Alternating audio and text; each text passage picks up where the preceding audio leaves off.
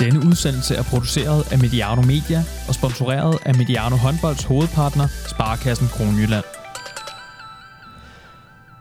Du lytter til Mediano Håndbold, et medie, der forsøger at løfte snakken om håndbold. Denne udsendelse er en trænerspecial, et par skefulde karrierefokus, en knivspids klubfokus, men med ledelse som dagens primære ingrediens. Jeg sidder her på kontoret hos København Håndbold i øh, øh, Frederiksberg hos en mand, der har prøvet at blive årets træner i både Norge og herhjemme, og manden, der som, som cheftræner skaffede København Håndbold klubbens første mesterskab, men som privat har fødderne godt plantet i den jyske muld.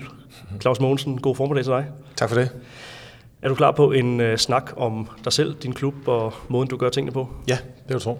Og vi sidder jo her i Frederiksberg, nu fik jeg sagt kontoret, men øh, vi er jo egentlig rykket ind i et, i et mødelokal her, men det er jo et, et sted, der virkelig, der virkelig oser håndbold, så jeg tænker, det må, det må give lidt flashbacks til øh, din, din opvækst i, øh, i Skanderborg også.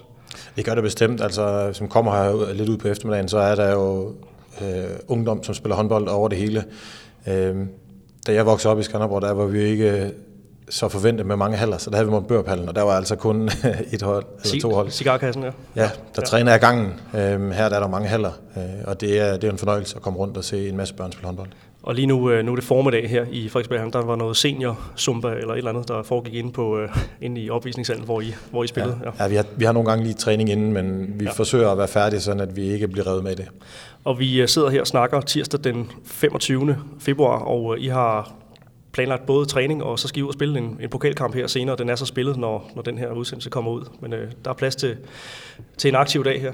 Ja, det er der. Det, øh, vi, vi prioriterer den fysiske træning, øh, så, øh, så, så det, det skulle vi have stadigvæk. Hvordan er øh, temperaturen i København håndbold lige nu her med øh, cirka fem runder tilbage af, af grundspillet? Et, et slutspil, der, der presser sig på? Altså, den er god. Vi, øh, vi synes, vi har haft en periode, hvor vi har præsteret rigtig fint her på det seneste. Øh, og vi har spillet en god gang håndbold, så, så det er vi rigtig godt tilfreds med, og, og placeringen i, i tabellen lige nu øh, er vi også godt tilfreds med. Vi har jo en mulighed for at ja, kan slutte fra, fra 0 til 2 point i, i slutspillet. Øh, så vi jagter selvfølgelig de der to point, hvis det er muligt. Og lige nu ligger det, ligger det til at blive, blive et point med over, og det vil også være et, et ganske, ganske ok udgangspunkt. Ja, bestemt. Det, det vil vi godt tage for sig. Vi snakkede lige om det, inden vi gik på, men hvor meget begynder man nu her sådan at kigge på, øh, på sådan mulige øh, sammensætninger og så videre, eller er det bare fokus på sådan dag til dag opgaven stadigvæk? Ja, det, det er fra kamp til kamp. Øh, gør, forberede sig til næste kamp. Øh, men vi gør så også meget ud af, at, at den, den forberedelse, vi har til kamp, den for mit vedkommende bliver, bliver meget specifik, men øh, forsøger hele tiden at have et langsigtet fokus samtidig, sådan at vi får trænet den nødvendige fysisk træning til, at vi også kan være gode, når vi kommer hen i april og maj måned. Og for at det ikke skal blive alt for meget elefanten i rummet, så tænker jeg, at der er nogen, der nok kunne være, kunne være nysgerrige på den her måde, som, som sæsonen blev, blev skudt øh, i gang på med jeres øh, kamp nede på, nede på Falster i, øh, i tilbage i, i september måned, der var jo den her episode med, med timeout-knappen og, øh, og, og så videre. Det vil sige, vi er jo kommet godt på afstand af det, så det er jo ikke så meget for at, at, at ribe op i det, men jeg tror, en af, jeg var til stede i hallen, det var ikke en tv-kamp, øh, jeg tror, en af grundene til, at man blev så overrasket over, at det kom fra, fra, fra jeres kant. Det er sådan din, din, din rolige øh, façon normalt som, øh, som, som træner. Du var lidt ude at snakke om, øh, om relevantet efterfølgende. Så nu her, ja. hvor vi er kommet øh, sådan behørigt på, på afstand af selve øh, episoden og den efterfølgende karantæne, altså hvor, hvor meget var det et, øh, et som, som I sagde, et forsøg i øjeblikket på at få fat i bolden, og hvor, hvor meget fyldte den der prikken til, til, til relevantet i, øh, ja, i den situation der? I, i, i det, det lå jo i baghovedet, at øh, altså, vi fik, fik fremlagt reglerne. Øh, i, I øjeblikket følte vi trænere, der var til mødet, der provokeret af, at vi synes det var en, øh, en forkert regel, øh, og følte os provokeret over, at vi ikke var blevet spurgt til det, fordi at den burde have været udformet på en anden måde, synes vi. Øh, så, så det var jo noget, som vi i situationen ligesom fik med os, at okay, det, det er en mulighed, øh, som man kan bruge. Øh, så der stod der, der skænkte jeg ikke det en tanke. Der var det, det at, øh, at forsøge at få fat i bolden. Øh, og situationen er jo den, at man igennem et helt håndboldliv som træner, øh, hiver sig selv i håret over, hvordan man skal få modstanderen til at afslutte de der døende sekunder for at få fat i bolden. Og, og, og der fik vi lige pludselig en mulighed via den regel som træner. Øh, så, og så blev den bragt i spil. Kom det bag på dig, hvor meget fokus det så kom til at få?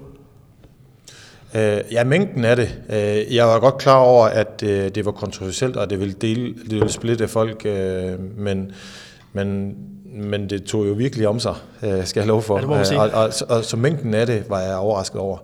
Øh, men jeg var ikke, øh, jeg var ikke overrasket over, at, at folk var splittet omkring det. Nu, øh, nu skal det ikke blive en lang snak om, øh, om, om kun i håndbold og, og alt det her, men, men vil sige, vi, vi kom jo også igennem et, et efterår, hvor, hvor altså, reglementer og nye regler og nye tiltag og, og teknikaliteter øh, altså, fik rigtig meget, meget fokus. Er det, øh, ja, var, var det noget, der sådan, var det noget, der sådan påvirkede en i, i, i, i håndboldverdenen? Altså, at, at ens sport den, øh, blev øh, ja, påvirket af, af alle de her ting her? Ja, Ja, det, det synes jeg. Altså, jeg, jeg synes, det blev... Øhm, der blev lidt meget også mod dem, øh, spillere og trænere, mod DHF, øh, dommerstand og, og tv og sådan noget. Øh, også med video, øh, ikke, det var så ikke video proof, det var jo uh, challenge, som egentlig skabte lidt, øh, lidt udfordringer. Øh, men jeg synes, at jeg synes, at der har været en god proces efterfølgende, og jeg har også... Øh, talt med, øh, med Ørn om, at, at de, de regler, som ligger til at skulle ændres i fremtiden, dem øh, får vi lov til at få et kig på. Øh, og det er jeg utrolig glad for. Øh, og, og jeg er egentlig ikke der, hvor, hvor hvis jeg får lov at, se, at kigge på øh, en eventuel ny regel, at, øh, at jeg siger, jeg synes, det er forkert, det, det burde være på en anden måde. Øh, hvis de så vælger at gøre det på en anden måde, end jeg sådan synes, at det skulle være, så har jeg ikke noget imod det, men, men det er, at jeg er blevet hørt, er jeg rigtig glad for, fordi at jeg brænder for håndboldsporten. Og, øhm, og, og, og det er ikke kun for København håndbold og vores resultater, men, men jeg, vil, jeg vil gerne have et godt spil, så, interessant spil. Så dialogen kunne godt blive, blive en anelse bedre? Ja, men det har hele forløbet gjort, at vi er på vej mod. Øh, og det synes jeg er rigtig godt, og, og, og det lykkedes. Øh, det endte jo også med, at reglen blev ændret øh, midt i sæsonen. Altså tager knappen ja. Ja, ja. ja. Øh, så, øh, så øh, der, var, der var lige... Øh, der var lige nogle, et par uger, hvor jeg forbandede øh, dommerstanden øh, lidt. Ja. men men øh, nu, synes jeg, nu, nu synes jeg, vi er på bølgelængde, og det er, det er jeg godt tilfreds med. Så lad os holde det inden for øh, de, de 40 gange 20 eller i hvert fald have mere fokus på, øh, på håndbolden også resten ja. af, af udsendelsen her. Et job som håndboldtræner, det indebærer jo rigtig mange forskellige opgaver inden for en, en given tidsperiode. Øh, men til syvende og sidst, så, så er det så resultaterne, man bliver, man bliver bedømt på. Altså, hvordan oplever du, at, at det at være midt i en verden, hvor, hvor afregningen et eller andet sted foregår sådan meget koldt og kynisk. Altså det er resultaterne, ja. man, man kigger på, når man skal bedømme en, en, en, en træners arbejde. Øhm, nu, nu har jeg været så privilegeret, at, øh, at jeg over de seneste øh, år ikke har, har stået i en situation, hvor, hvor vi har været rigtig presset på resultater. Vi har, vi har egentlig præsteret øh, rimelig fornuftigt. Øh, Øh, så, så det er lang tid siden, jeg har følt det pres. Men, men jeg kan huske øh, for nogle år tilbage, hvor jeg trænede i Horsens øh, og, og kæmpede for overlevelse. Øh, og det pres, man står under der, det er forfærdeligt. Altså det her med, at man har i bevidstheden, at en klubs eksistens er på spil, kontra det, at man spiller en semifinale øh, med en eventuel finale i udsigt. Det er også et stort pres. Men, men det er et helt anderledes pres. Øh, og, og selvfølgelig meget mere positivt at, at spille ja. semifinale. Ja. Prøv at sætte lidt flere ord på, på, på, på det pres, fordi der må unægteligt være forskel på, på det at træne øh, et, et hold, der ligger og kæmper om nedrykning, og så et hold, hvor at, at, at lige nu er jeg, øh, for jer er, er fokus øh, point, øh, eller ikke point med over ja, i, i, ja. i slutspillet. Prøv at sætte lidt ord på, på, på forskellene. Men, men du, har jo, du har jo et hold, som øh, når, man, når man spiller om øh, ja, point til et slutspil, øh, så, så, har du et hold, så har du et hold, som må have vundet en del kampe. Øh, og det betyder, at man har en naturlig selvtillid med en. Man har en tro på sit øh, spilkoncept, og øh, man har en tro på hinanden. Øh, så der er et, et positivt flow i gruppen. Øh, modsat, hvis det er, at du spiller for overlevelse, så taber du rigtig mange kampe, øh, og kommer meget let til at tvivle på dine øh, egne kvaliteter, når også kampene så er på spidsen. Fordi at der har man været før, man har tabt før, og så melder de der negative tanker sig. Øhm, så, så det er en, en, det der med at, at ligge, øh, som vi gør lige nu, det er en rigtig fed periode. Øhm, man kan bringe nye ting ind i holdet. Øh, man kan udvikle øh, spillerne åbne for det. Øh, så det er, det er bare inspirerende. Så den der klassiske øh, tilgang der med, at det er lidt sjovere at komme, komme til træning, når man har, når man har vundet en håndboldkamp, frem for når man har tabt en håndboldkamp, den, den kan man godt, øh, den kan man godt øh, snakke om her. Den lever i bedste velgående. Den lever i bedste velgående, ja. ja. Øhm, hvad, hvad kræver det så at være cheftræner i en, i en klub som, som København håndbold? Øh, altså jeg, jeg, jeg synes jo i princippet, det, det gælder det samme alle steder. Øh, for mit vedkommende, så, så er jeg grundig, øh, jeg er kompromilløs øh, i forhold til at, at prioritere mit arbejde for at forberede holdet til den næste kamp. Øh, og ja, det, det efterlever jeg så bare hver eneste dag.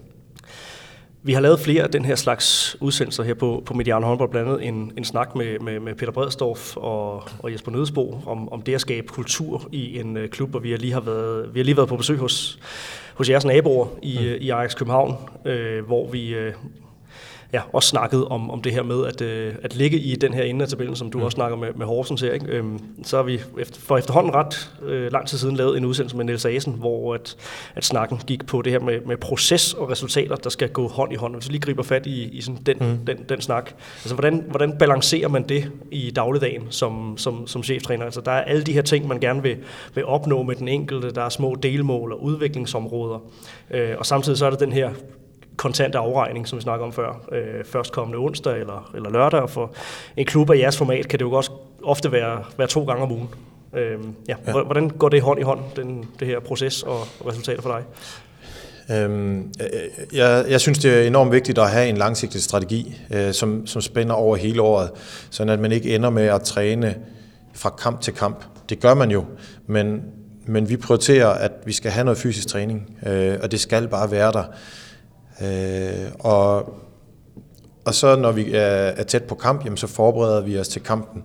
Hvis der så bliver lidt længere mellem kampen, så giver vi os øh, lidt mere rum til at prøve at forny os, øh, gøre tingene lidt anderledes, men også øh, træne med U17-drenge eller lignende for at, at få en anderledes modstand, få en anderledes inspiration, sådan at motivationen øh, drives. Men, men det er den, jeg siger, en fast kabelon for, hvad en uge indeholder det skal med, og, og det går jeg ikke på kompromis med, selvom spilleren begynder at blive presset. Når spilleren begynder at blive presset, så er det meget ofte mentalt, før det er fysisk, er min oplevelse. Øh, I hvert fald, hvis du... Vi har jo også øh, vores, både vores fysioterapeuter og Kasper Danborg, vores fysisk træner, øh, er, er, er virkelig dygtige til, til, øh, til at være med til at balancere den totale øh, træningsmængde øh, øh, og med hvilken intensitet vi kan træne.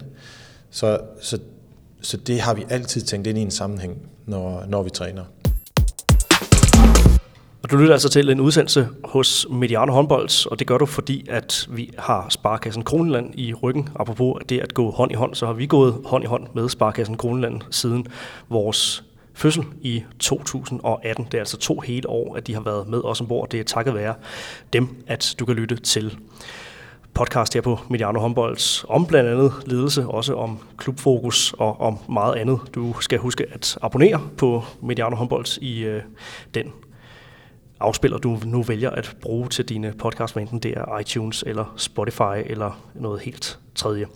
Okay, øh, Claus, en snak om det, det, sådan, det, rent, det rent ledelsesmæssige. Altså det her at være håndboldtræner, det er jo en, en, en ledelsesmæssig udfordring, øh, når der skal præsteres. Der er jo ikke sådan lige tid til de sådan helt øh, de lange, øh, uddybende samtaler, mens pulsen er på sit øh, højeste. Kan sige. Det er jo lidt forskelligt fra, fra en leder i, øh, i erhvervslivet eller i det, i det private. Altså, har, du, har du tænkt over, hvor forskellige sportsverdenen øh, og ledelsesopgaven i sportsverdenen er, øh, frem for i, det, i et civilt arbejde? Øhm, nej, det, det har jeg ikke, fordi at jeg har Øh, jeg har ikke så meget erfaring fra erhvervslivet øh, på ledelsesniveau. Øh, jeg har været håndboldtræner på fuldtid de sidste 13-14 år. Så, så, så så det har jo været der, min ledelseserfaring er kommet fra. Så så det, det, jeg har lidt svært ved at sætte det sammen, men jeg forestiller mig, at nogle af de ting, som vi arbejder med inden for idrætten, for at skabe det stærkeste team, det vil man have glæde af også i erhvervslivet. Og det er jo også noget, som, som jeg ved, at, at der bliver taget, øh, taget godt hold om i erhvervslivet, øh, også i hvert fald øh, i hvert fald visse steder. En mand som Ulrik Wilbæk er også ja. sådan hyppigt øh, brugt. Men sådan dit, dit nuværende job, hvis du så skal sætte, prøve at sætte det sådan et procent på. Øh, nu sagde du det med, at spillerne kunne være presset på forskellige måder, mentalt, fysisk osv., men mm. hvis du skal sætte et procent på, hvor meget af, af dit daglige virke, der sådan er rent øh, håndbold, håndboldfagligt, og hvor meget der så er, er ledelse, hvordan vil, øh, vil, vil diagrammet se ud? Det er svært. Ja. Øhm, og det kan vel også øh, variere fra, ja, fra situation øh, til situation? Ja, jeg vil sige, at jeg bruger rigtig mange timer på øh, det rent faglige, øh, forberedelsen på den næste modstander og på, hvordan vi skal træne. Øh, men jeg vil også sige, at med, jeg med, med årene har jeg fundet ud af, hvor meget mere at være dygtig på det ledelsesmæssige, det rykker. Det, øh, da jeg var ung og startede som, øh, som seniortræner, der tænkte jeg jo egentlig kun på, at det handlede om det, der foregik ind mellem de 20 gange 40. Men har fået nogle erfaringer med mig gennem årene, hvor jeg kan se nogle ledelsesmæssige ting, som virkelig har sparket røv, har flyttet et hold øh, fra 0 til 100 på ingen tid. Så det er simpelthen noget, der kommer med alderen sådan noget? Øhm, det har i hvert fald gjort i mit tilfælde. Øh, når man, man har jo rendt ind i nogle kriser en gang imellem, som man øh, har skulle lære af, øh, og det har man taget, øh, taget rigtig meget med. Øh, nu har ja, de seneste år, de første to år, jeg var i København, øh, hvor jeg trænede sammen med Troels Bangård, som havde øh, meget stor passion for netop det her, øhm, og som så også arbejder over i FCK med det øh, nu. Øhm, han er en, en, en rigtig god kammerat, samtidig med, at han jo også er en meget afgørende sparringspartner for mig. Øhm, og jo også en konsulent i klubben nu. Så, øhm, ja, han er stadig tilknyttet ja, København Håndbold. Ja, han. Ja. Så, så vi, øh, vi har meget stort fokus på det. Øh, vi har, for, for, for mig som træner, øh, har jeg en meget stor passion for, at jeg kan give alle mine spillere en rolle. Øh, og, og de roller, som jeg kan give, det er jo ikke altid, at jeg kan give lige præcis den størrelse på rolle, som den enkelte spiller vil have. Men hvis de, hvis de, hvis de får en rolle, og de kan mærke, at de bidrager, så er de i hvert fald på vej også til at kunne udvide den. Og det ligger mig meget på hjerte, at jeg kan det. Øh, og, og der er det jo også øh, enormt vigtigt, at jeg ikke kun kan lære dem håndbold, men også at jeg kan guide dem lidt øh, fra et ledelsesmæssigt synspunkt. Så, øhm, så, så det, det spiller bare ind i, i, i alt, hvad man foretager sig. Den her snak om, øh, om personprofiler, som øh, der øvrigt også ligger en, en udsendelse ja. om, hvor netop Troels Bangård har, har medvirket sammen med, med Christian Christensen og med, med Thomas Ladegaard som vært, den kan du også høre her i, i, i Mediano håndbold. Du siger, den, den, øh, det, det, den lever stadig i bedste velgående for, øh, for jeres... Øh, for jeres vedkommende. Øhm, og i det, der, øh, i det med personprofiler, der ligger også sådan en, en underliggende forståelse af, at, at, øh, at roller, det er også noget, der kan foregå uden for de øh, 20 gange 40. Ikke? Altså, at, at det kan være nogle sociale øh, kompetencer, og sådan hvor, ja, har du, øh, har du nogle spillere, øh, hvis, hvis, øh, hvis roller på, på holdet handler i højere grad om, om, om noget af det, der foregår i sådan rent gruppedynamisk i den tid, de ikke er inde og præsterer sammen?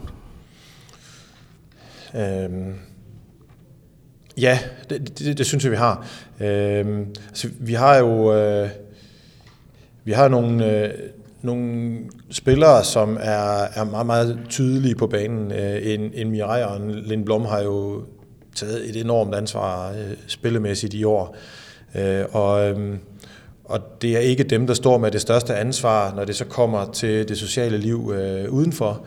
Øhm, og der er en, en spiller som Louise Føns øh, enormt stærk for os, øh, og, og det er en rolle, hun trives i. Så det er jo, det er jo også, øh, altså, vi vil sige, at den baggrundsviden, vi har om personerne, øh, bruger vi så også til at give dem nogle roller, som de har det rigtig godt med.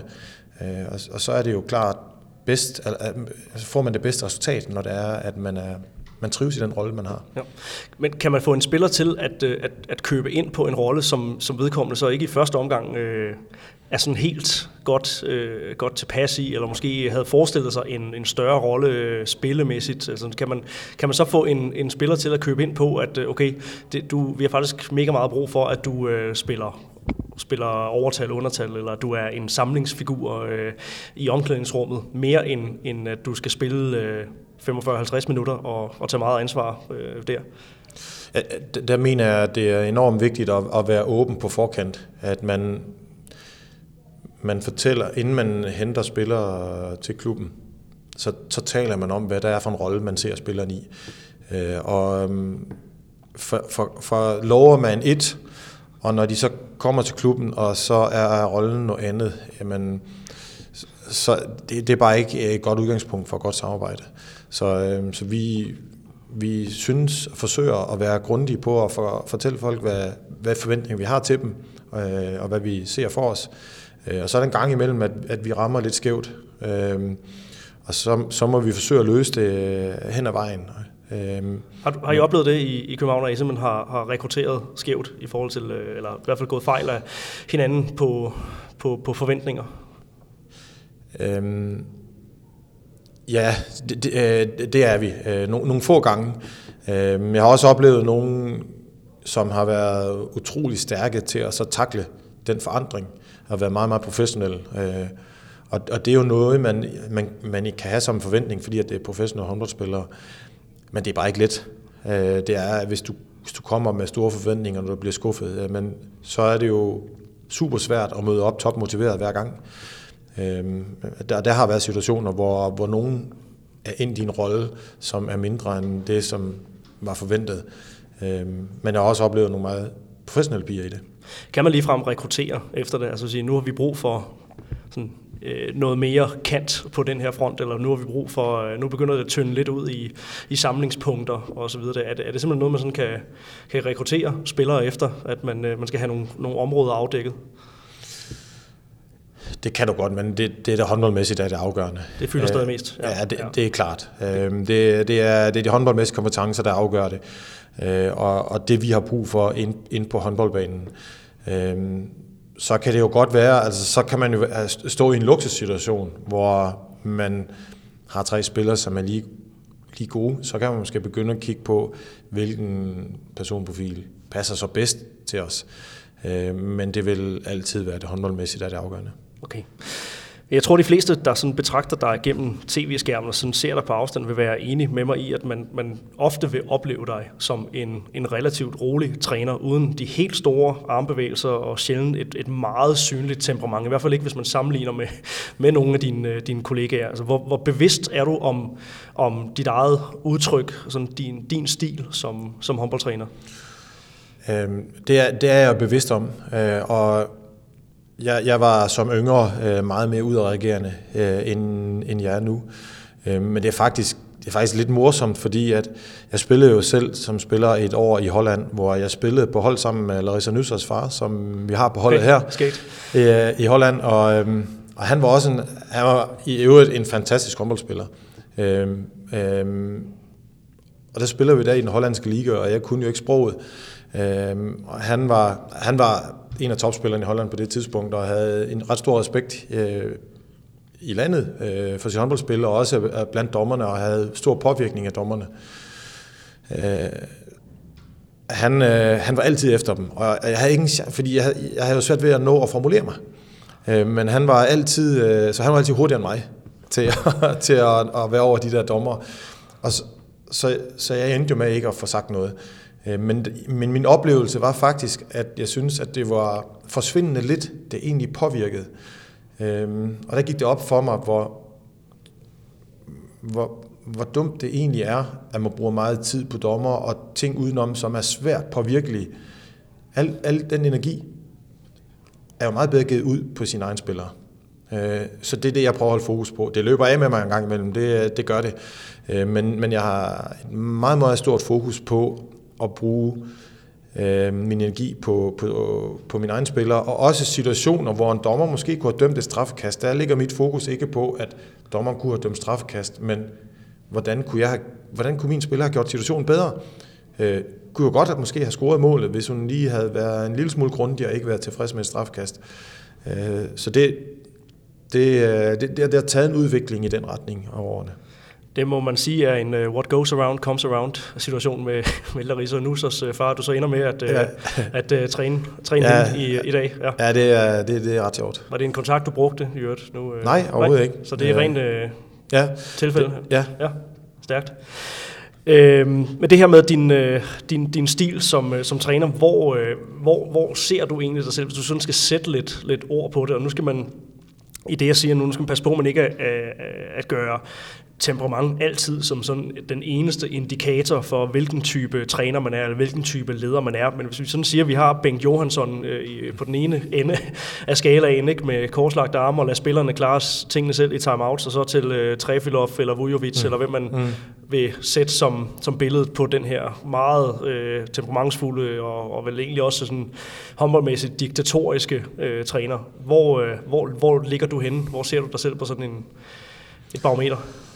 Altså, så ligger jeg jo øh, klart øh, i retning af Bengt Johansson. Øh, det regner jeg også med, du vil ja, øh, det, det gør jeg. Jeg vil sige, at, at øh, jeg har også temperament, og det tror jeg også, at mine spillere vil sige, at jeg har. Øh, jeg, jeg, jeg hader øh, mangel på koncentration. Øh, hvis, man, hvis man gør en, en, en helhjertet indsats øh, i, i alt, hvad man foretager sig, så, så skiller jeg meget sjældent ud. Øh, men, men hvis vi begynder at være ukoncentreret og tage let på tingene, det, øh, det stikker simpelthen bare i øjnene på mig. Øh, det er det, der kan få dig op i ja, rådet? Ja, ja, det er det. Ja. Hvor kommer, øh, kommer inspirationen fra? Altså, er det noget, du sådan har, har, har brugt nogle forbilleder til, eller, eller er det bare sådan den klassiske, sådan, sådan er jeg? Øh. Ja, men det, det er jeg, men, men en, en del af det, som min trænerbaggrund øh, bundet i er også, at jeg havde, øh, jeg havde min far i to år som U18-spiller, øh, mange år, for mange år siden. Øh, og han, øh, han, var, han var det fra, øh, jeg voksede op i Skanderborg, øh, og, og han var inde i en institution på det U18-hold. Han trænede det hold i, øh, i otte år i streg. Øh, og og var en, øh, havde et øgenavn af, for nogle af, af de tidligere drenge, han har haft, blev kendt, kaldt Ayatollah, så han var en, øh, han, han var en fyr i herre, øh, og det var jeg underlagt, og, øh, og, og jeg skulle gøre alting dobbelt så godt, øh, fordi at jeg ikke kunne være farstreng. Øh, så jeg havde to meget hårde år der som spiller, øh, og nogle gange så synes jeg, at han var totalt urimelig. Øh, men jeg blev virkelig lært at arbejde for sagen, og ikke øh, tage nogen ting for givet, og ikke at, tage let på tingene. Øhm, og det øh, efterfølgende, når jeg har kigget tilbage, så har det betydet rigtig meget for mig. Øhm, en helhjertet indsats, det er, det, så, så kommer man langt, synes jeg. Det er det med koncentrationen igen ja, her. Ja. Ja. Jamen, så lad os, lad os prøve at komme, øh, eller tage lidt tilbage til, øh, til, til, til Skanderborg-tiden. Vi var lige inde på det i, øh, i starten, og, og trådene her til, til Frederiksberg. Du kom også med en, en nøgle, du sagde, du var, du var nærmest blevet halvpedel. Øh, ja. øh, men men øh, den her, de her år i, i cigarkassen, altså hvis du lige prøver at stille lidt flere ord på din egen, øh, din egen håndboldopvækst, og, og, og, og samtidig lægge lidt, lidt ord om, om Skanderborg håndbold ind i, øh, i, i det. Så øh, de år, jeg voksede op, øh, var, var Skanderborg, Skanderborg er stadigvæk en meget stærk øh, institution, men, men det, var, det var en fantastisk klub og forening. Altså jeg, øh, i, i de der otte år, som min far var, var træner, der, der var holdet altid i det, der kaldtes øh, U18-divisionen. Det var egentlig U18-liga i år, øh, altså som det, hed, som det hedder nu. Øh, der kom kontinuerligt gode spillere op. Mange af dem, man lå i anden division på det tidspunkt. Mange af dem, de tog til Aarhus-klubberne, hvor der var tre klubber i den bedste række på det tidspunkt. Øhm, og der var en 4-5 årgang før mig, som, som ofte søgte ind til Aarhus. Da min årgang så kom op, så der valgte vi at blive. Øhm, og det betød, at så fik vi skabt et godt grundlag omkring øh, seniorerne og endte så med at komme i første division og komme op i ligaen igen med tiden. Øh, og så fik man stabiliseret det. Øhm, det var der var rigtig mange dygtige håndboldspillere i, øh, i, i byen på det tidspunkt. Det var, det var lokale. Øh, dengang, og, og, og det hold, man rykker op med, og i den første sæson, vi spillede i ligaen på det tidspunkt, der blev vi nummer 4 med næsten kun lokale spillere. Så det var, det var sådan lidt ekstraordinært. Hvad årstal snakker vi? Øhm, der snakker vi 97-98. Slut 90'erne, ja. ja. Så øhm, det var, altså, det var en stor oplevelse, og der var jo en enorm opbakning øh, lokalt, fordi at fordi det var lokale mennesker, så, så alle havde jo et netværk, som var interesseret i det. Øh, så det var, det var meget specielt, og, øhm, og, og, og det har Skanderborg formået at, at bygge videre på. Øh, nu har de, de har stadigvæk en, en stærk... Tiden har jo ændret sig. Dengang, der, der var der ikke akademier, som det er nu, men, men det er det så nu, og der har man formået at være med i, i den, i den stærke ende stadigvæk. Men det var foreningstankegangen i højere grad? Ja, det var, det. Ja. det var det. Hvornår bliver du nysgerrig på, på trænergærningen i, i den proces her? Jamen, jeg var, jeg var egentlig træner fra jeg var 15 år, okay. øh, samtidig ja. med, at jeg selv spillede. Ja. Så, øh, de første år som senior, der, øh, der trænede jeg også øh, U16-drenge, som var division, så, så, så mit, jeg, havde, jeg havde job i, øh, i Aarhus, øh, kom hjem med ved en halv femtiden tog i hallen, og så var jeg der til at skulle hjem og i seng, og det, det var jeg hver dag. Ja, så det er sådan et, øh, et meget klassisk øh, klub- og foreningsliv ja, her. Ja, ja, det var det. Både spiller og, og træner. Ja, men det er jo en fed tid, men øh, det er jo ikke noget, man sådan holder til i en evighed. Nej. er der nogle, øh, nogle kernepersoner, du sådan har, har lænet dig op af, søgt inspiration hos øh, i, i den tid? Jeg tænker sådan, at, at starte som træner i en meget ung alder. Øh, altså er der nogle, er der nogle mentorer, du, øh, du har lænet dig op af? Nej, der, der synes jeg, jeg har fået, fået en del med fra, fra mange af dem, som jeg har trænet sammen med tiden, og jeg vil sige, det er både, øh, det er både lidt godt og skidt, men, men jeg har egentlig ikke haft nogen, jeg har trænet med igennem mange år. Øhm, min første to træner, jeg trænede med som senior, det var Jesper Jonsen og, og Peter Bredstorff, to, øh, to meget forskellige personer, og det var første division her i, i Skanderborg. Øhm, det, det, har været, det har været meget inspirerende. Men jeg synes, at jeg, jeg får sådan lidt af, alle, og jeg, ikke sådan, jeg har ikke decideret haft en, en mentor. Øhm, og, så det er mere sådan et, et, et, et, et øh, altså måden du er blevet formet på, har været sådan et, et samlet produkt af det, ja. af det hele, mere end sådan en, øh, et kardinalpunkt i din, øh, i din trænergærning. Ja. ja, det er det. Og, og, øh, jeg synes, at, at man, det gælder både som spiller og træner, men jeg synes, man skylder sig selv at være åben for at have andre ja, inputs.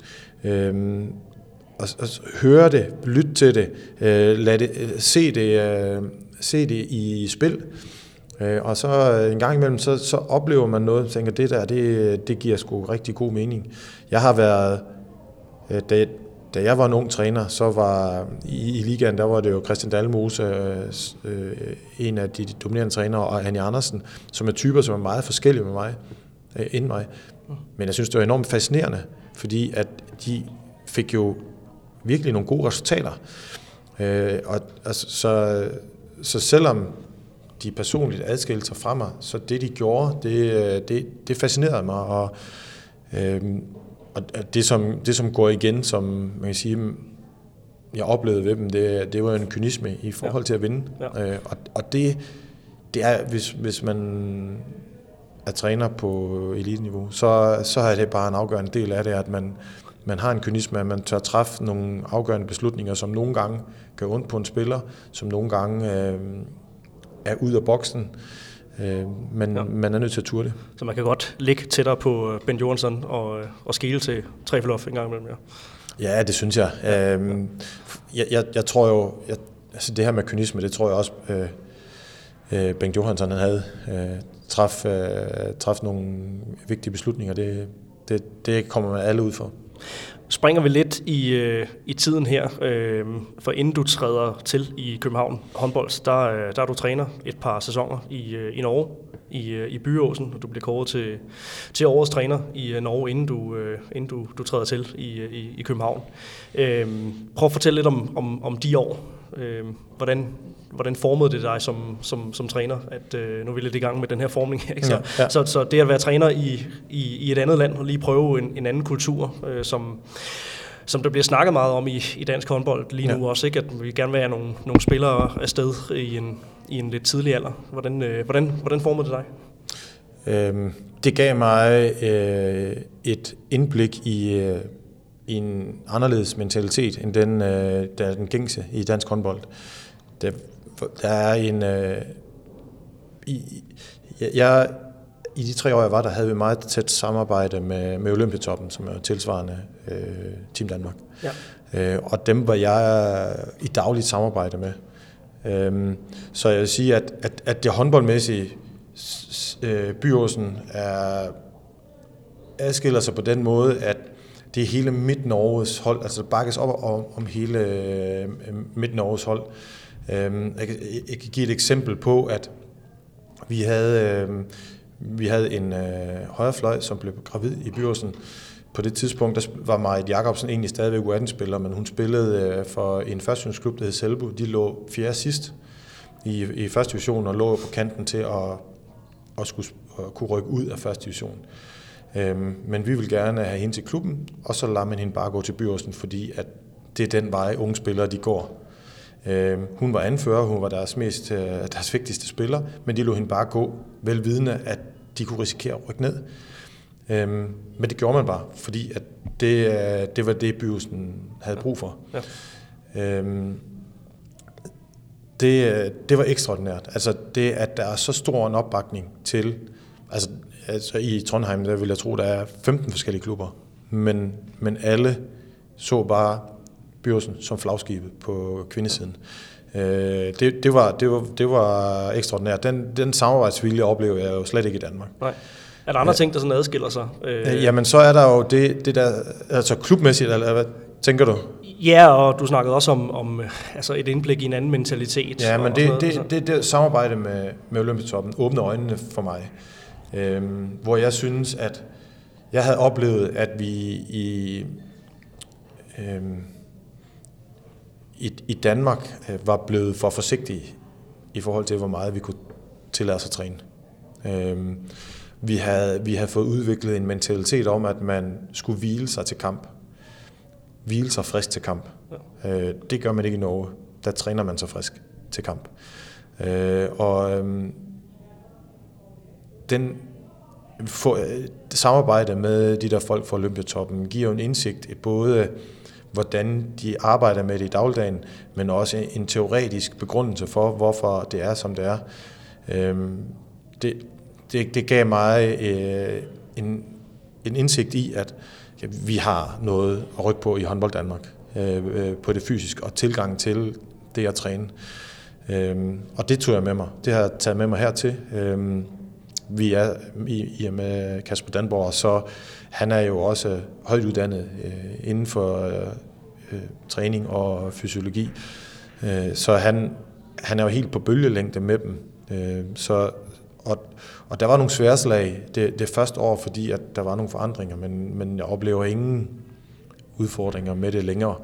Øh, men det, det, det for mig var det den største formning, når vi nu er ja, inde på ja, det. Ja. Det, var, det var, at jeg fik åbnet øjnene for det her med, at man, man træner sig klar til kamp, i stedet for at hvile sig klar til kamp, når, selv i et tæt program. Og spillerne godt kan, kan presses mere, end hvad, hvad man egentlig ja, jeg, jeg, jeg sad, går, tror ja. en, en norsk landsholdsspiller sad jeg til møde med på, på Olympiatoppen, hvor uh, hun skulle have lavet tre ugers programmer. En, et program, hvor hun havde kamp om onsdagen, et program, hvor hun havde kamp om søndagen, og et program, hvor hun er kamp onsdag søndag.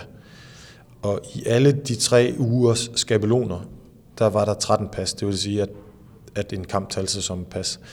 Øhm, så der var, altså, der var en eftermiddag, hvor der var restitution, eller så var der træning øh, to gange om dagen, resten af tiden. Øh, og det var også på kampdag, altså så lavede man, så lavede man styrketræning om formiddagen. Så det var, det var en øjenåbner af rang. Øh, der kunne jeg se det. Der er vi sgu ikke helt herhjemme. Og det var så noget, du kunne, kunne tage med. Det tager vi lige øh, en snak om her, om, øh, om, om ganske kort tid. Jeg skal lige øh, indskyde, at øh, hvis folk kan, sådan kan høre det summer, så er det, så er det også rigtigt. Og det er, øh, det er jo tilbage til det her, øh, den her halv snak. Ikke? Vi sidder her i Frederiksberghallen, og øh, ja, der er, der er mennesker ude i kafeteriet. Vi sidder ved, i et mødelokale lige ved siden af, af kafeteriet, det lyder som om, at øh, ja, det kunne godt være det her senior fitness, der var, der, var, der er færdigt nu, og, øh, og snakken er rykket ud i, øh, i kafeteriet. Så øh, ja, det er, det er lidt af den atmosfære, som, som man ja. oplever her i Frederiksberg. Den får I, får I med i baggrunden her. Øhm, du blev præsenteret i øh, København håndbold i 2016. Øhm, og København håndbold var på det tidspunkt tre år gammel, altså blev stiftet i 2013 og, og startet op i sæsonen 13-14 på, øh, på FIFs licens. Ambitionerne havde været rimelig store i, øh, i årene, inden du kom til, men, øh, men man havde ikke sådan helt fået brudt, brudt igennem til det loft, man godt ville, øh, ville, ville nå til. Øh, og du var klubbens tredje øh, cheftræner efter Martin Albersen og, og Reiter Møstad. Var, var det meget specifikt, hvad det var for en, en opgave, du blev, du blev hentet ind til? Altså det, det, det var jo et virkelig stort ønske om at skulle komme i slutspillet. Det, det, havde, det havde man jo haft som mål de foregående år også, og, øh, og har ikke lykkes med det. Øh, så det var det, det, var det man, man drømte om. Ja. Og jeg kan huske, at, at øh, missionen blev, blev præsenteret tilbage på, øh, i pres, øh, på presmødet i, i foråret øh, 13, og, og, og som du siger, at, altså, man havde allerede første sæson et ønske om slutspillet, og så skulle den sådan gradvist trappes op til noget medaljekamp i sæson 3, og nu var de tre sæsoner var overstået, og man havde ikke nået man havde ikke engang nået ind i, øh, i, i slutspillet. Altså, kunne du fornemme, da du trådte ind, at, at du var kommet til en klub, som, som øh, havde haft en, en målsætning, man ikke havde indfriet. Altså man, man følte, man havde underpresteret, også i forhold til, hvad man havde tur med ud. Kunne, kunne, man, øh, kunne man mærke det som, som træner? Ja, det, det kunne man. Øh, altså, der var jo... Øh, der sad, der sad en skuffelse øh, i truppen over, at man ikke var lykkedes. Øh, så, så, så det, der var... Vi, vi spillede okay, øh, synes jeg, en første halv sæson. Øh, og, øhm, Vi rykker lige på men, mikrofonen. Og, og havde så en rigtig god træningsperiode øh, i december, hvor der var mesterskab, og kom så flyvende ud til, til anden halvdel af sæsonen, og, og endte så også med at komme i slutspillet.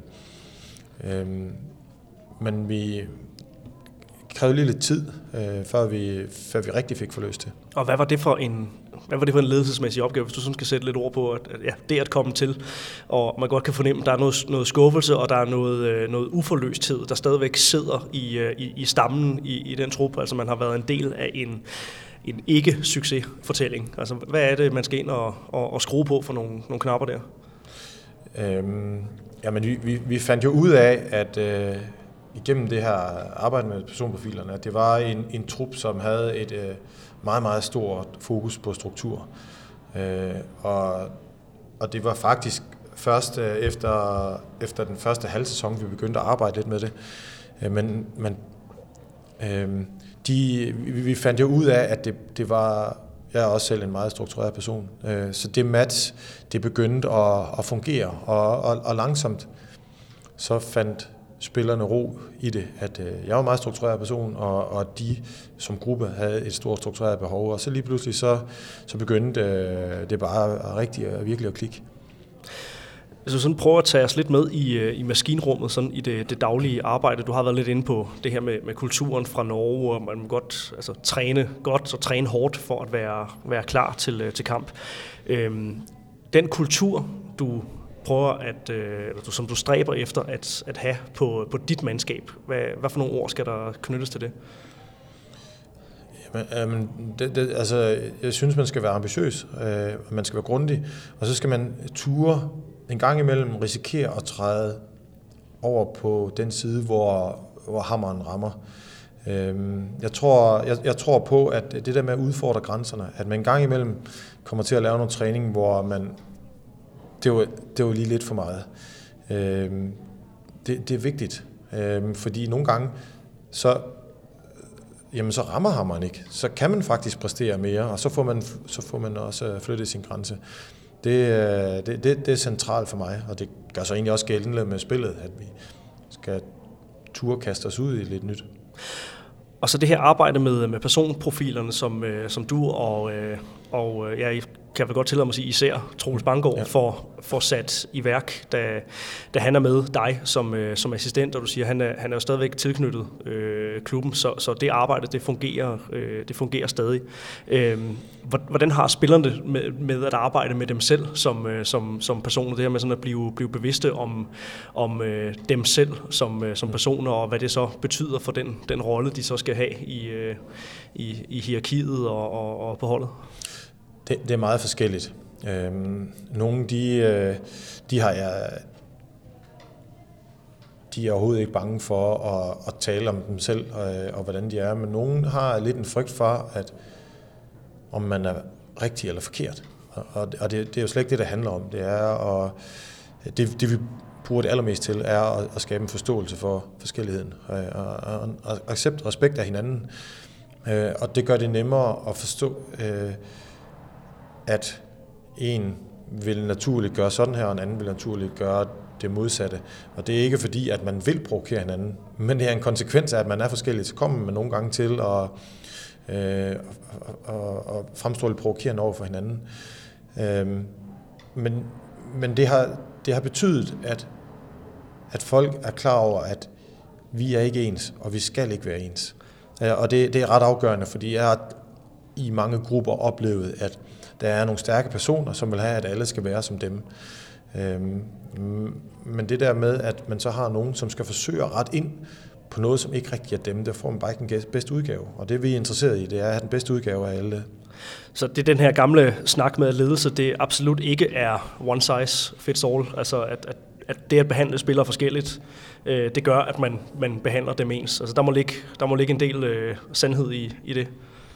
Ja, øh, det gør det. Øhm, men og, og, og det kommer så for eksempel til udtryk i, at øh, vi har nogle spillere, som er øh, på holdet i år, som Mirai er jo en meget struktureret person. Vi har også nogen, som er meget kreative.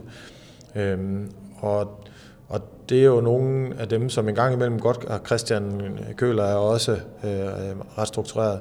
Så når når de kreative de begynder at bryde lidt meget ud af, ud af aftalerne, så, øh, så melder frustrationen sig hos os øh, struktureret. Øhm, det gør det lidt nemmere at smile af det nu, fordi at vi ved godt, hvad det er, der, der, er, der sker. Det er fordi, at folk begynder at blive en lille smule presset, så ryger man ud af den tangent, der er naturlig for en, og så må vi lige få rettet ind på det spor. Vi, vi, vi, vi har et fælles spor, øh, men det er også vigtigt for mig, at, at jeg er bevidst om, at de kreative spillere, de bliver motiveret af at bruge deres kreativitet.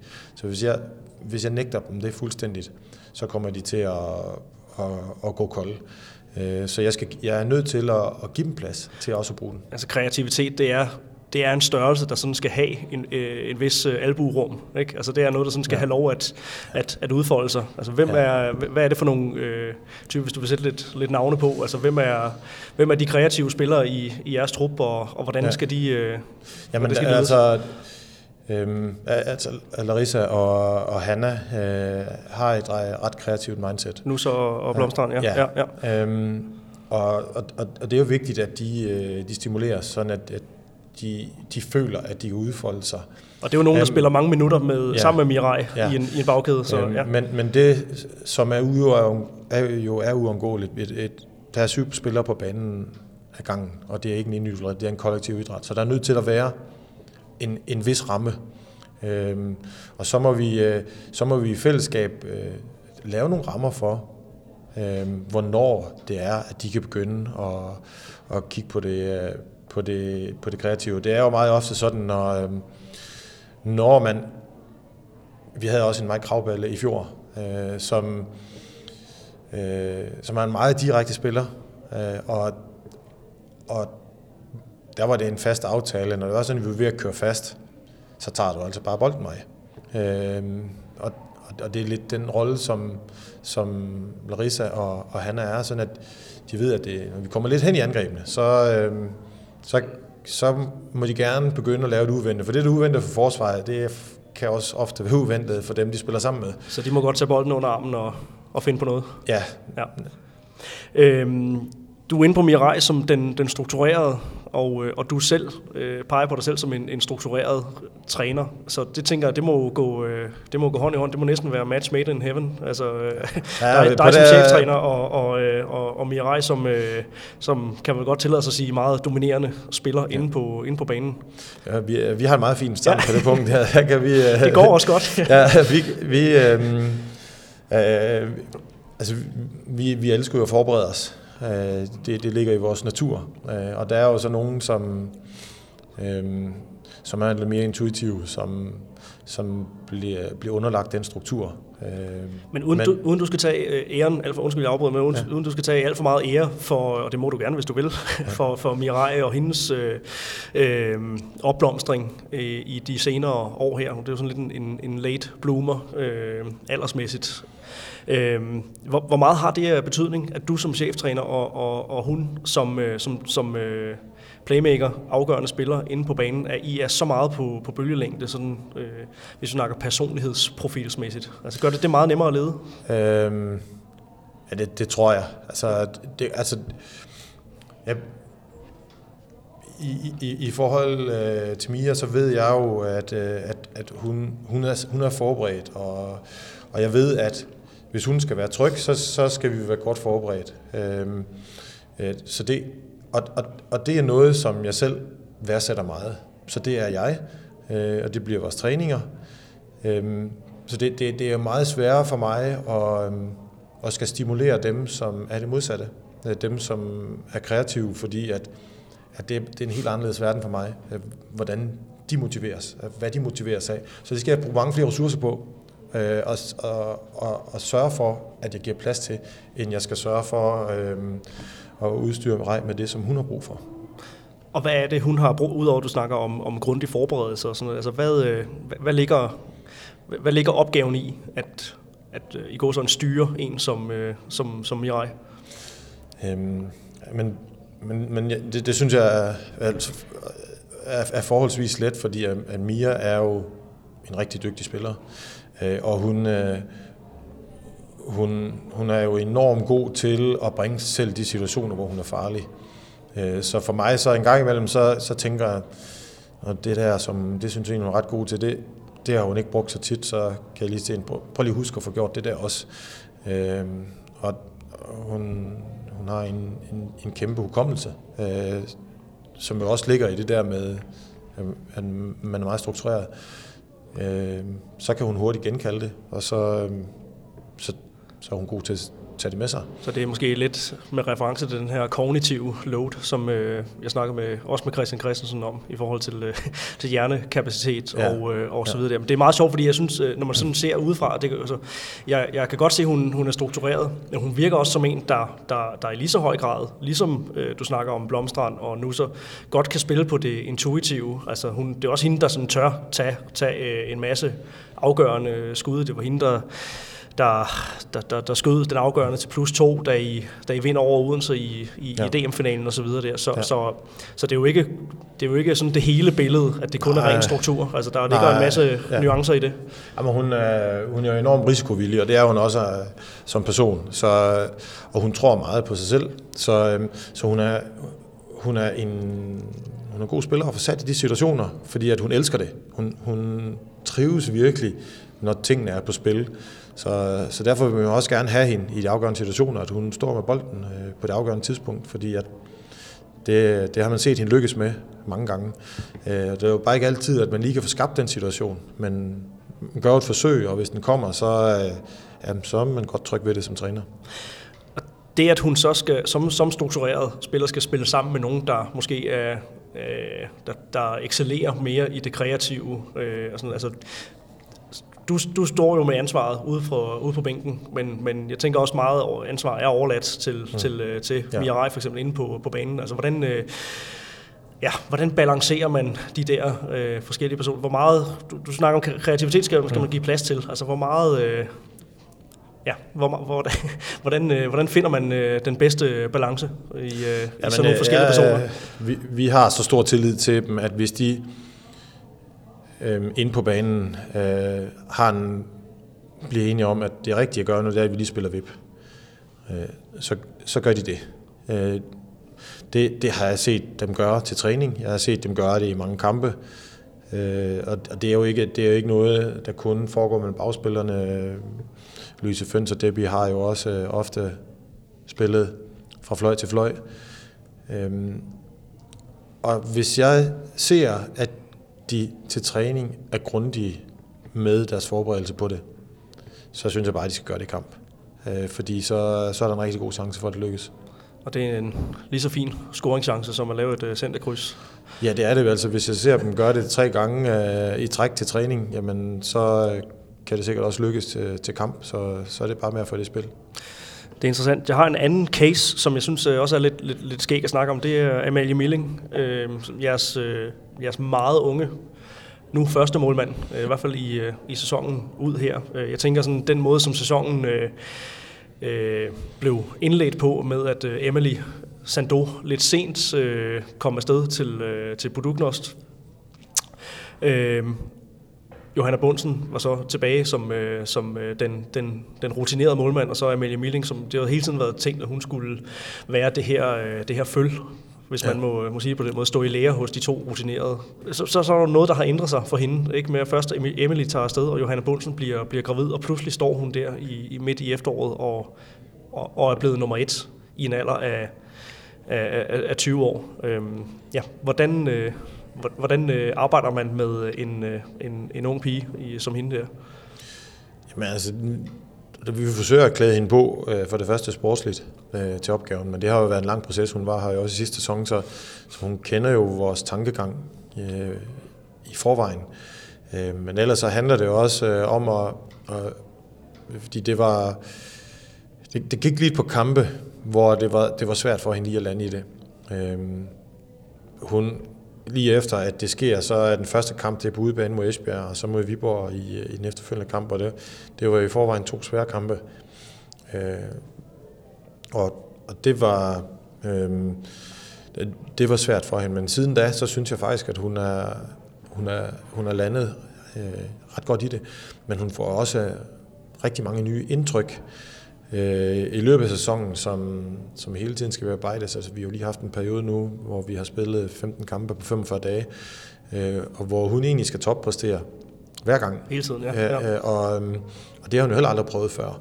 Så der, der, der er hele tiden øh, nye ting, som man, man lige skal, skal lære og, og håndtere, og, og der har vi jo med Troels en, en god ballast, hvor hun, hun kan få hun kan arbejde med strategier, og så selvfølgelig Møller som, øh, som målvogttræner, som, som jo er der til at, at støtte hende også øh, fagligt.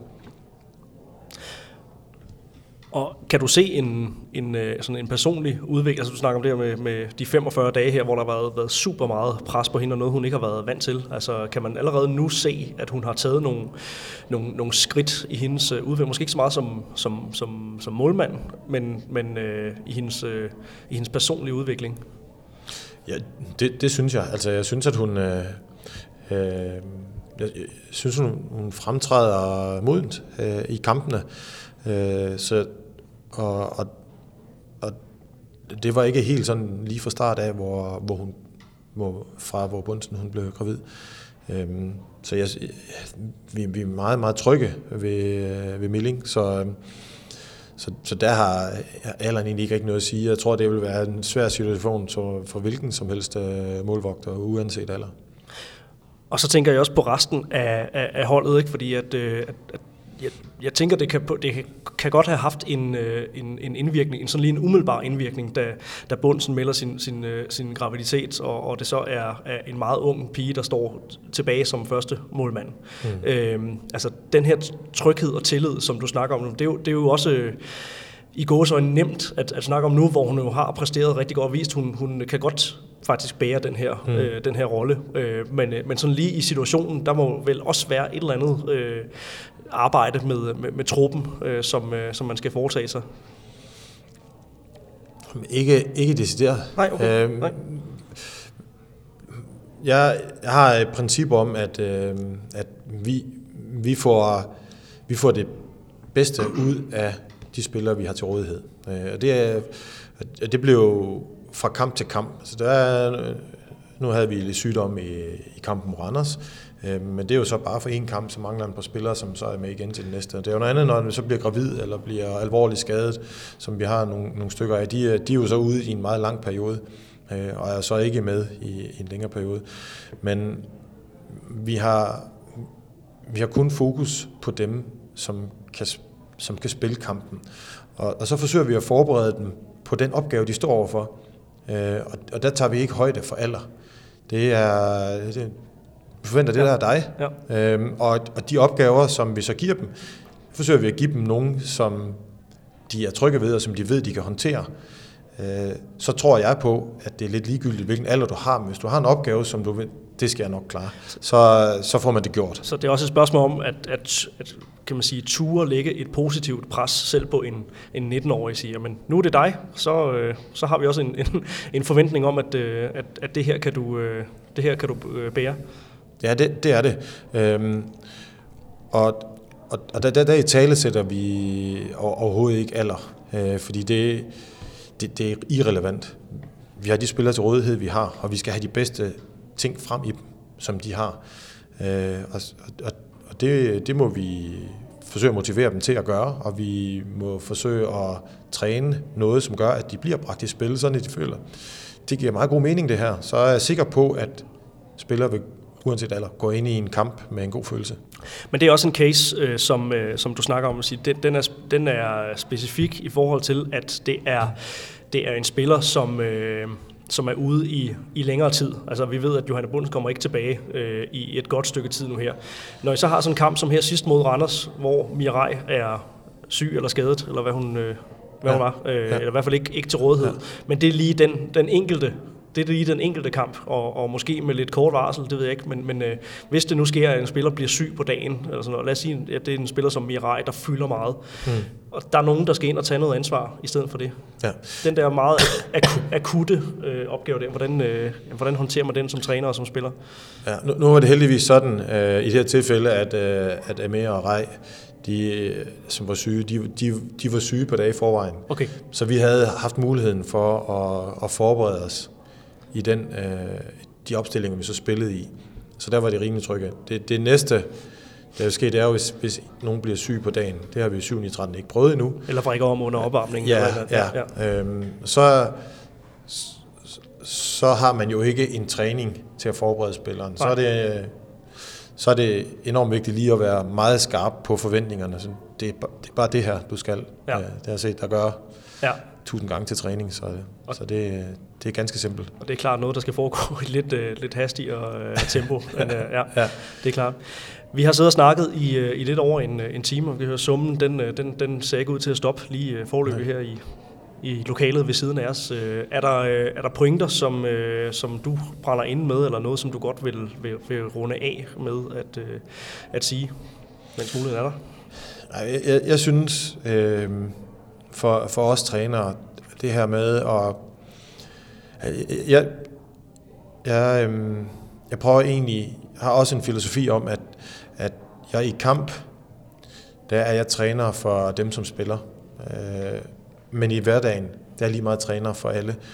Øh, så så der, jeg, jeg synes, det er vigtigt, at vi, øh, vi har et øje for alle. Øh, og dem, som vi måske på alle hold der vil være spillere, som spiller mere end andre. Øh, men det er utrolig vigtigt for os, at vi også har et øje på dem, som ikke spiller så meget. For lige pludselig en dag, så, øh, jamen, så, så, så er, er Mia Rej syg.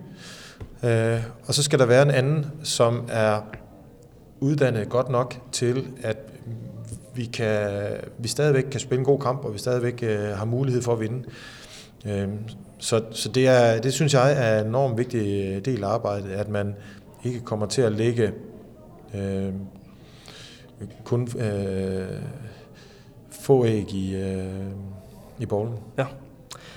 I har en opgave mod Ajax København som det næste. Et øh, lokalopgør Ajax København, som øh, vi også lige har, øh, har besøgt. Så på den måde kommer de to udsendelser til at være en eller anden form for fælles øh, optakt til, ja. til det opgør. Øh, ja, uden at det skal være sådan den helt store afrunding i forhold til det, men, men Ajax København som, som, som, som, som naboklub, øh, der er jo stadig noget forskel på, øh, på klubberne, men det må alligevel være være øh, lidt fedt og lidt specielt, at, at der er mulighed for de her øh, opgør i København. Jeg tænker sådan især med henblik på den københavnske håndboldscene, hvis ja. jeg lige skal slutte af med et, et par ord om, om det. Ja, det, det er det. Det er, det, det er specielt at, at spille i det lokale opgør, og, og Ajax har jo gjort det øh, fremragende i år. De har en, øh, en irriterende tendens til at, øh, at signere topholdene, så, så vi er vi, vi, vi skal være meget, meget opmærksomme på, på den kamp. Det, der kommer vi ikke til Bagnehøj og få noget for jer. Og det kan ikke engang være en, en, en floskel eller en af de sædvanlige fraser, når man kigger på, at de har, har slået Odense og Viborg endda på, på, på udebane, så, så vidner det jo om, om et hold, man skal, skal tage alvorligt. Det skal det bestemt. Claus Mogensen, jeg vil sige dig tak for din, øh, din tid, og øh, held og lykke med både opgøret her i weekenden, men øh, i det hele taget resten af sæsonen. Der er jo et, et slutspil, om det er med eller uden point, og i så fald hvor mange, det, det må tiden stadig vise, men øh, i hvert fald rigtig meget held og lykke, og, øh, og god vind med øh, sæsonen. Tusind tak for det. Og det var altså de næsten de sidste ord her for Mediano håndbold i den her omgang. Husk, som vi har sagt før, at abonnere i dit foretrukne podcast feed, hvis du ikke allerede har gjort det. Husk at følge os på alle tilgængelige sociale platforme, og øh, på den måde kan du altid få øh, nys om, hvornår vi er ude med nyt. Mit navn er Johan Strange. Tak til Sparkassen Kroneland, vores trofaste partner gennem nu to hele år. Og tak til dig, kære lytter. Vi høres ved en anden god gang.